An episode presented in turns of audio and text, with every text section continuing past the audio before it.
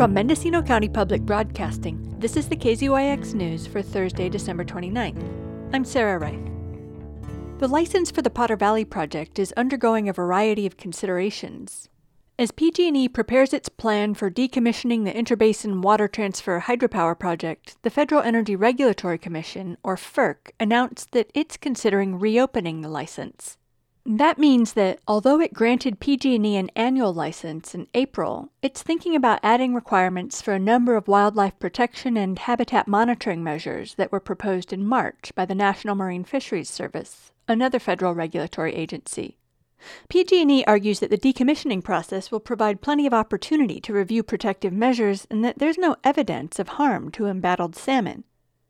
But FERC appears to have taken notice of legal threats by environmental groups claiming the project violates the Endangered Species Act. FERC has accepted comments for and against the proposed reopening of the license, and PG&E has pledged to submit its decommissioning documents by January of 2025. By that time, the project may technically be under new ownership. This month, PG&E asked FERC to allow it to transfer a list of hydropower projects to a new Delaware-based LLC called Pacific Generation, writing that the transfers are part of a broader corporate reorganization being undertaken to facilitate raising equity for PG&E's utility needs. PG&E spokesman Paul Moreno noted in an email that nothing will change for Potter Valley or the decommission process. Pacific Generation LLC will be a majority-owned subsidiary of PG&E, which will own other PG&E hydropower facilities as well as natural gas power plants and some solar arrays and battery storage. It was not created just for the Potter Valley project. PG&E assured FERC that it plans to remain the majority and controlling owner of Pacific Generation, and that its employees will continue to operate and maintain the assets, just as they do today. The restructuring would have to be approved by the California Public Utilities Commission, or CPUC, which in 2023 will also set the rates for the next four years. In September, PG&E requested that CPUC expedite the process, completing testimony, hearings, and filings of briefs by May 1st. Mark Toney, the executive director of the Utility Reform Network, or TURN, a ratepayer advocacy group, said TURN is opposing the deal strenuously. One of Turn's many worries is that if PG&E goes bankrupt again, its assets could be out of reach of settlements. Turn filed an objection to PG&E's proposal and the request for expediting the proceedings, declaring that this application benefits shareholders, and an expedited schedule would only serve to benefit shareholders, not avoid ratepayer harm. Turn also asked if it was reasonable for PG&E to indemnify Pacific Generation for wildfire damages caused by PG&E's equipment, writing that the commission should examine whether this would result in an unreasonable transfer of risks. Environmentalists are concerned too. Redgie Collins is legal counsel for California Trout, one of the groups that filed a notice of intent to sue PG&E for harming endangered species.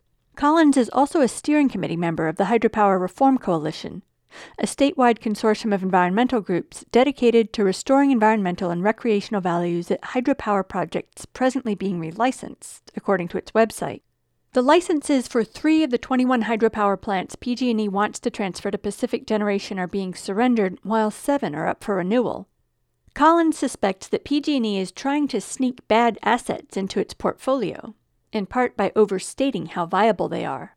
In its transfer application to FERC, PG&E wrote that Potter Valley is a 9.4 megawatt project, though it hasn't generated any power since a transformer broke down over the summer. Earlier this year, Moreno said the utility expected to recoup the unspecified costs of replacing the failed equipment within 5 years. But by mid-December, PG&E filed a brief update with FERC, stating that PG&E is currently in the process of considering long-term planning associated with power generation's portfolio. As a result, numerous projects are being reassessed to ensure resources are utilized prudently, including the Potter Valley Transformer Replacement Project. One thing is certain ratepayers will cover the costs of decommissioning.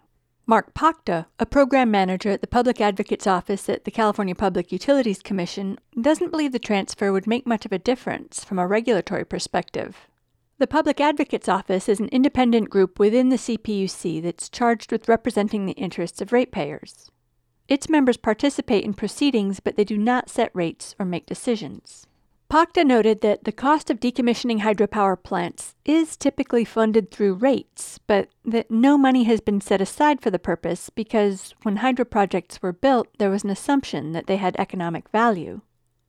Before the Potter Valley project license expired in April of 2020, PG&E tried hard to sell it. And a regional coalition tried unsuccessfully to drum up enough money to pay for the studies that were required to take over the license. Even without the costs that could accrue if FERC orders additional environmental monitoring and mitigation measures, PG&E estimates that decommissioning the project could cost 93 million in 2020 dollars. Caltrout estimated that it could cost between 133 and 155 million dollars. Pocta said a stipulation to set aside $48 million per year for the next four years to decommission Potter Valley and Battle Creek, a hydropower project in Shasta County, will come before the CPUC at its general rate case hearings in 2023. Decommissioning hydropower projects isn't something that happens with a lot of regularity, so there's not a set procedure in place. But Pocta remembers when plans to decommission another set of dams first got underway. Klamath, he thought, will take longer than 10 years. For KZYX News, I'm Sarah Reith. For all our local news with photos and more, visit kzyx.org. You can also subscribe to the KZYX News podcast, wherever you get your podcasts.